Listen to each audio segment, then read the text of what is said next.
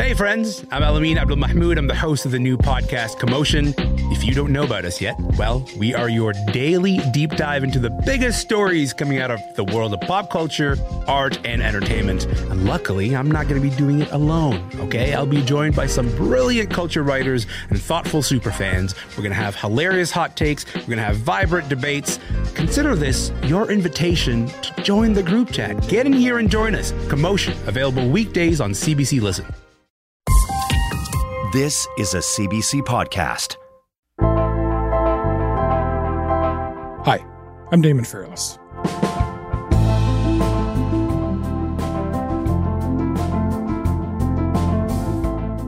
Welcome to Toronto.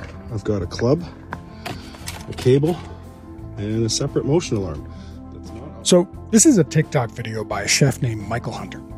And he's listing all the anti theft contraptions he's put on his car after he says thieves stole four cars from his neighborhood in one night. He also sent us a video of an attempt to take his ride. So just live in fear of your vehicles being stolen and do everything in your power to try and stop them. That's what. Auto thefts are up in Canada, like way, way up. In Toronto, they've gone up 300% in less than a decade. And in Montreal, they've jumped as much as 50% in a single year.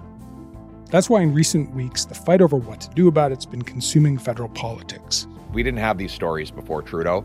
Uh, he has caused an explosion in car theft. A catchy slogan won't stop auto theft. A two minute YouTube video won't disrupt organized crime. On Wednesday, the Liberals announced $28 million to help border services detect stolen cars. And on Thursday, they held a national summit on the issue, saying they'll have a full plan to tackle thefts in coming weeks. And this isn't just about people losing cars. The RCMP says that some of these thefts have been extremely violent. The cars are being used by criminals, and they're being sold to fund organized crime. And because of all this, Canada's gotten a reputation across the world, and it's not a good one. So today I'm talking with Toronto Star crime reporter Peter Edwards. He's written a number of books about organized crime, and he's been uncovering how these gangs steal cars, what they do with them, and he's going to break it all down for us.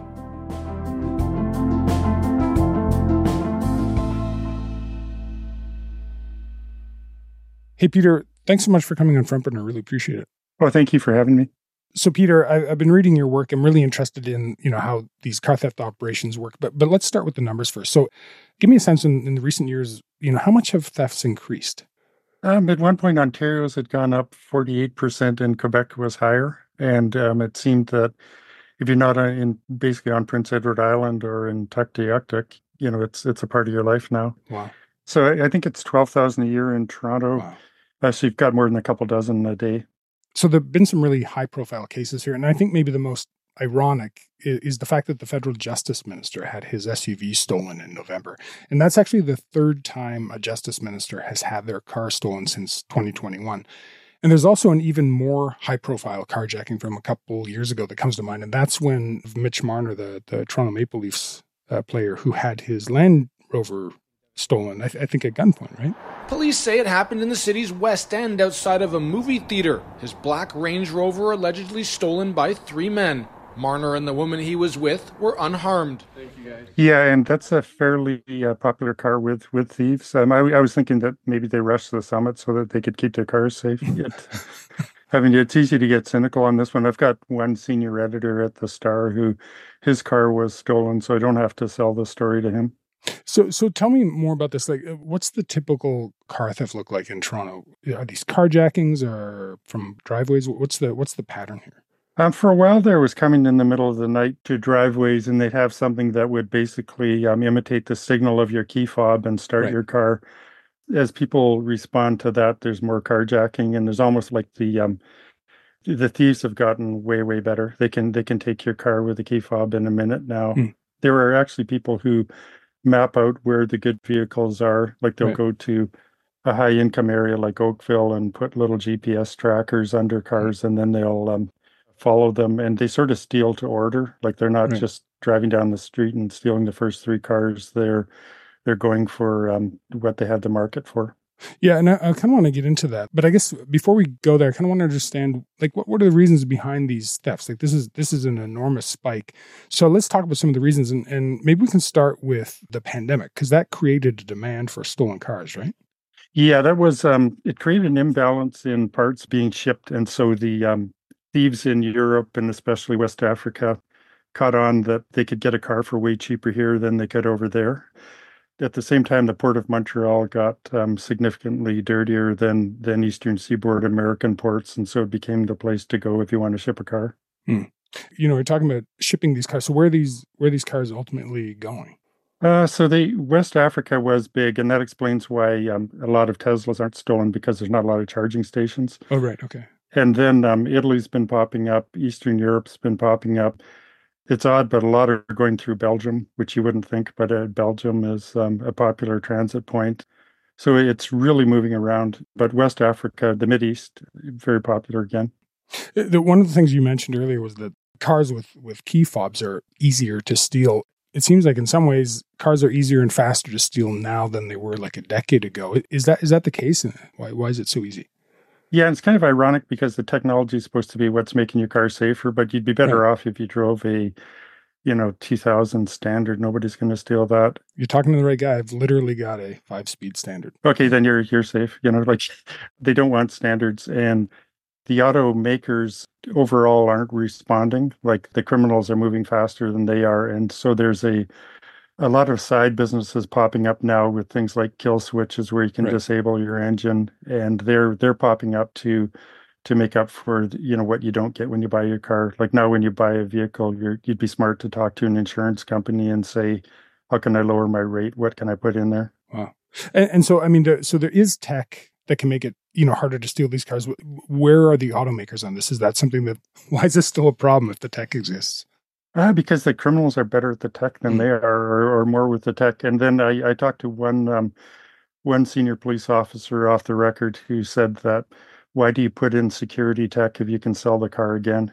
We right. have a lot of brand emotional loyalty to vehicles, and we have like an emotional attachment. So if if your car's stolen, you'll go back and buy the same thing. And there's some people with well, the prime minister mentioned someone who had three vehicles stolen. The stories we hear are troubling. Len from Toronto had his stolen car located in Ghana. A vehicle from Milton was discovered on sale online in Nigeria. One family from the GTA had their SUV stolen three separate times. And it doesn't seem like there's a lot of sharing. So you notice some brands just aren't being taken. You don't see many um, BMWs, Volvos, mm. Mercedes stolen, then they're high end. But then you do see a lot of um, Toyotas, Hondas.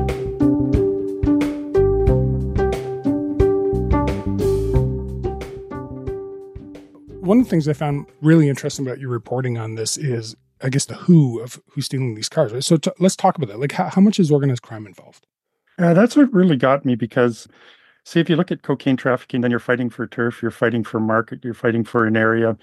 This stuff, it's like there's enough for everybody. And mm. so this is one of the odd times covering organized crime where I haven't seen groups fighting with each other. There's actually a lot of cooperation or or just really? ignoring each other. I mean, if I can steal your car and someone else can steal your neighbor's car, then we don't really have a problem. There's enough enough for both of us. And wow. um, a long time ago, a drug trafficker told me that there's enough sunshine for everybody. And what he meant was, if you think about it, you can find a big enough market for everybody with the cars. That's what they've got. There's a huge market um, overseas, and hmm. the the vehicles are worth two to three times what they're worth here the organized part of the organized crime here is really, really interesting. You you write about this kind of uh, food chain or chain of command with people having specific roles. Spotters will identify vehicles and they're paid between 75 and $100 for their role in all this. The thieves between 3,000 and 20,000 depending on the vehicle for which they successfully steal.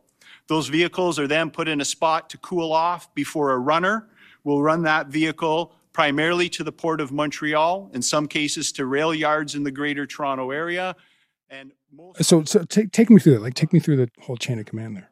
Yeah, there's like five different stages, and at the very end, you've got uh, the shippers, and then you've got the people setting up the deals, and at the low end, um, for about fifteen hundred bucks or so, you've got basically young offenders stealing the cars, and so if they're caught you know they're not going to do much time, and there's there are even reports that some of them get uh, get a bonus if they go to jail and or you stay overnight and you don't squeal on anybody. Oh wow!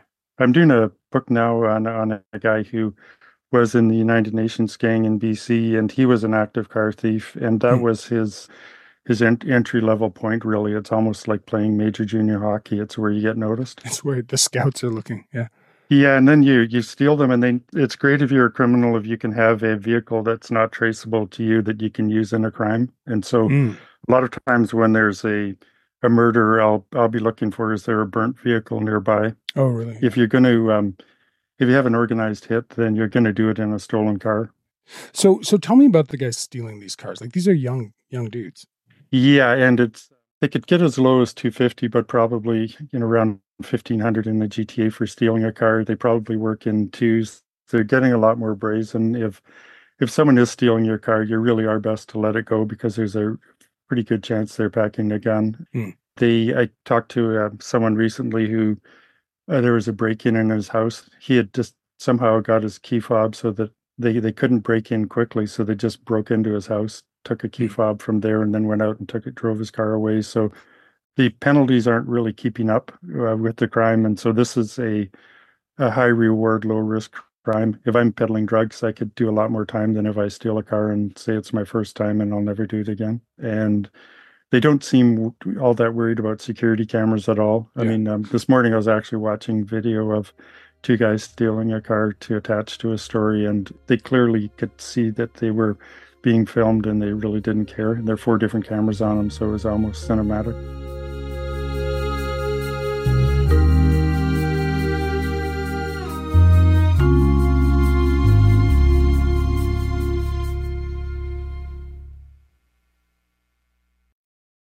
Hi, I'm Willa Paskin, the host of Decoder Ring, Slate's podcast about cracking cultural mysteries. On Decoder Ring, we dive down rabbit holes and obsessively explore questions hiding in plain sight, like why has slow dancing gone out of style? And when did we all become obsessed with hydration? And where did the word mullet, you know, to describe a hairstyle, come from? That's Decoder Ring, named one of the best podcasts of 2023 by the New York Times. Listen to new episodes every two weeks and make sure to follow us so you never miss one. Okay, so so Peter, once the cars are stolen, tell me about what route they might take to be sent out of the country. So they'll go somewhere within probably 20 miles of where you live and cool off, but not for very long. They want to see if they're being chased. And so they'll drop it off there. Then someone will come by, put it into probably a transport truck, and probably drive it to the port of Montreal. Outside chance it'll get put onto a train, but um, a lot of this is in transport trucks. Once it's in the port of Montreal, it, it looks just like any other container, and so it it'll wait to be shipped. And there's it's quite organized what goes where. Like there are, are people directing the traffic, almost like um, any legitimate purchase. Uh, the other thing that I don't understand is if if we know that they're heading to like the port of Montreal in these big containers, how how come they're not being caught more? Uh, and that's the big question. And that's um, we've just fallen behind. We don't have the security. Also, the the security we have is watching for things coming in. We don't have good security for things going out. Like we're we're ready to try and catch the drugs coming into Canada. We're not ready for the things that shouldn't be being shipped out. And so mm. um, it's like a separate little fiefdom. It's it's almost like when you're a kid in that game where once you get somewhere, you scream home free and nobody can take you. Okay, and so th- those are the ones that are heading out of the country, and the ones that aren't taken out of the country. How do they end up being used? Uh, so those would get it's called revind, where they change the identification number and they can quickly pop on a different number. Then they can be resold. This is a very desirable vehicle as well. If you're going to go commit a crime, you're obviously not going to do it in your car or a car you've rented. But you, if you do it in a stolen car, then you know you're you're free on that the the the VIN, the vehicle identification numbers. How are how are they scrubbing these things? Um, they can just pop it off, like it's it's on a little tag, and they can just pop on the tag, put on a new tag, and um, send it. And some have actually gone to dealerships that way. Like you can go in there and use it as as your trade-in car.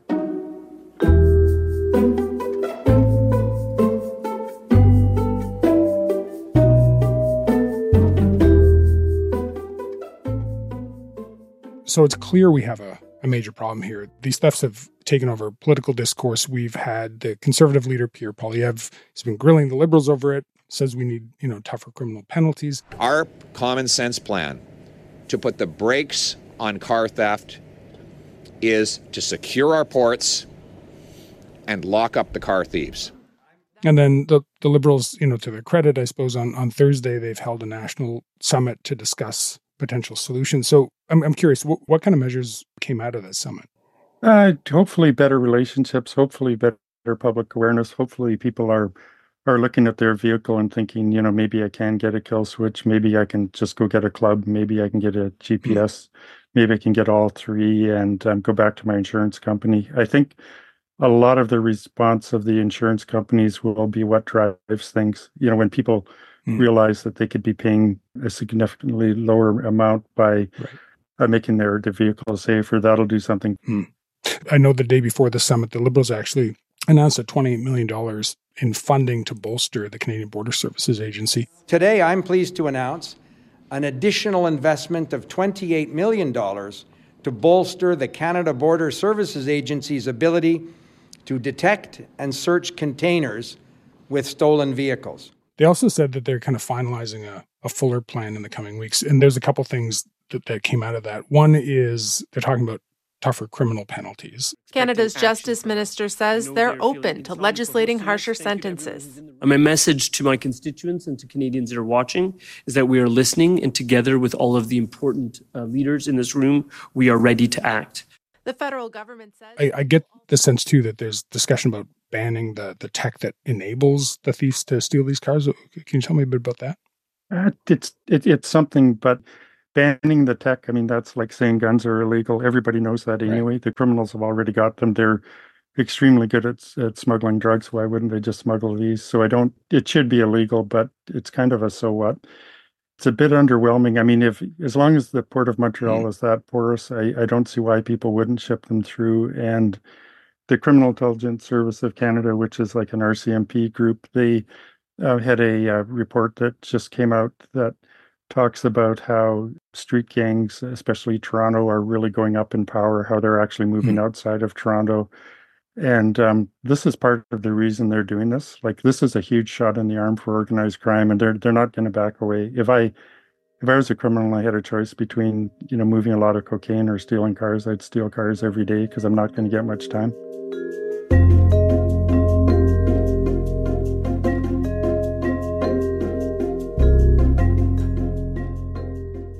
So you, you, you mentioned briefly insurance too, right? So the insurance claims have gone through the roof. Like in, in 2022, Canada passed what 1.2 billion dollars for the first time.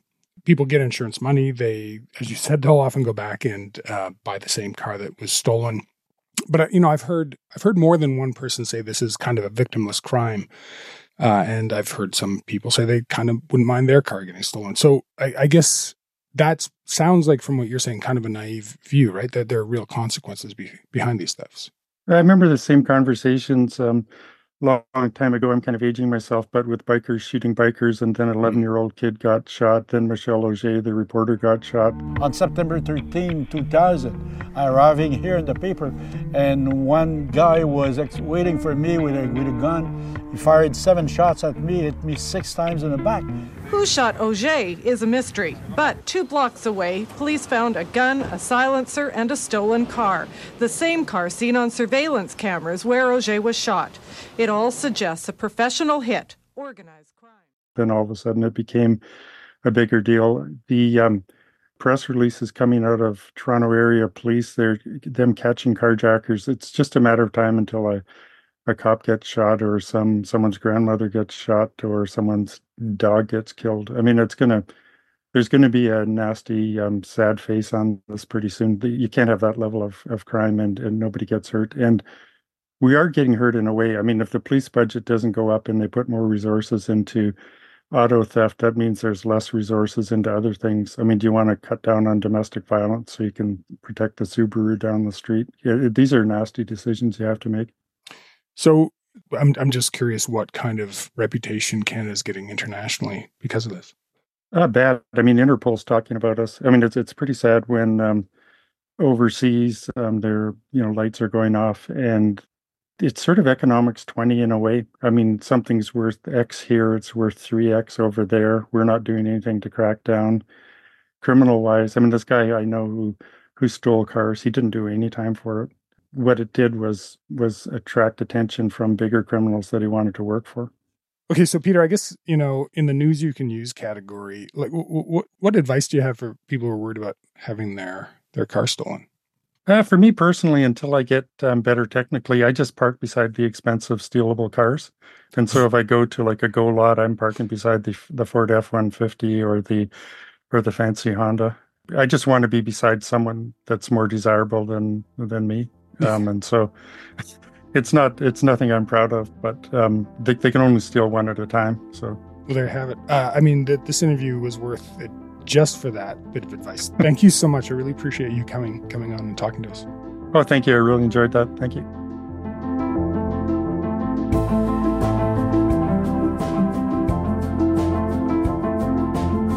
All right, that's it for today. I'm Damon Fairless. Thanks for listening to Front Burner. I'll talk to you tomorrow.